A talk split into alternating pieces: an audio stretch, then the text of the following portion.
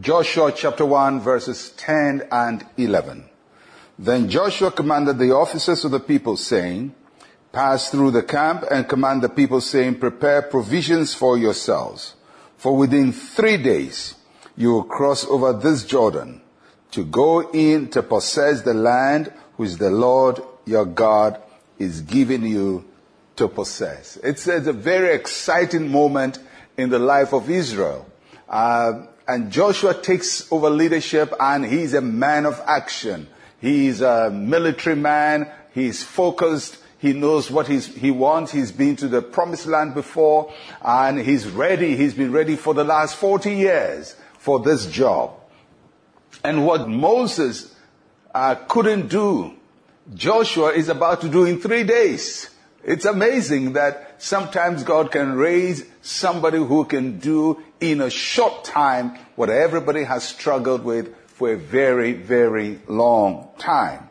So after 40 years in the wilderness, 430 years in Egypt, the wait is over. It's time to get to the promised land. And Joshua commands the people to get ready for action. But he tells them to prepare. And that is very important because every major endeavor that God takes us on requires preparation. We need to prepare for assignments that God has for us. We don't just rush into it. As eager as Joshua uh, is and as eager as Israel is, they had to prepare. And for everything that we do, we have to prepare. We prepare on three levels. We prepare spiritually. And as Christians, we dedicate our hearts to the Lord.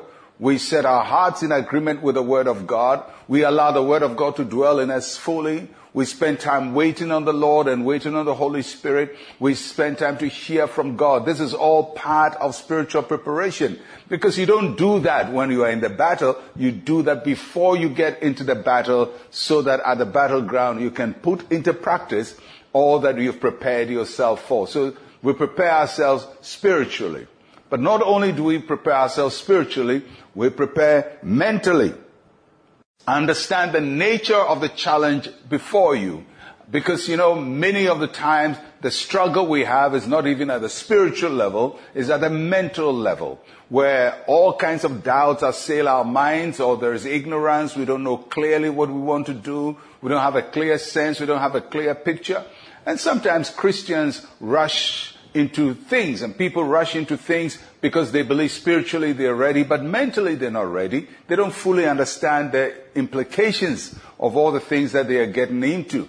And when you're spiritually ready and mentally not ready, you're going to have to deal with some serious stuff, mainly with your understanding, lack of understanding, ignorance, uh, and all of that. So Mentally prepare. If God has given you an assignment, read up on it, study it, have a full scope of it so that your spirit is ready, God has spoken to you, your mind is ready. And then the third preparation is material preparation. Uh, Joshua said to the people, prepare provisions. And provisions means weapons of war. It also means food items because you're going to go into this land. You don't know how much uh, there will be. You don't know whether there will be food. Get your tents ready. Get everything ready. Remember, they've been on this side of the Jordan for about 40 years. They pitched camp there for a very long time.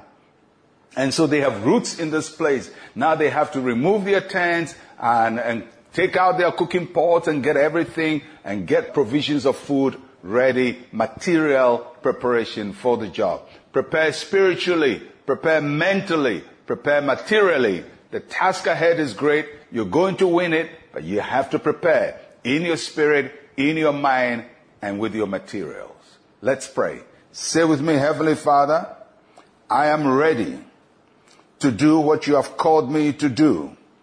Help me to prepare for your assignment in Jesus' name.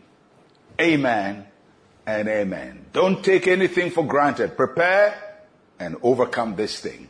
I am Pastor Mensa Otabil. Shalom, peace, and life to you.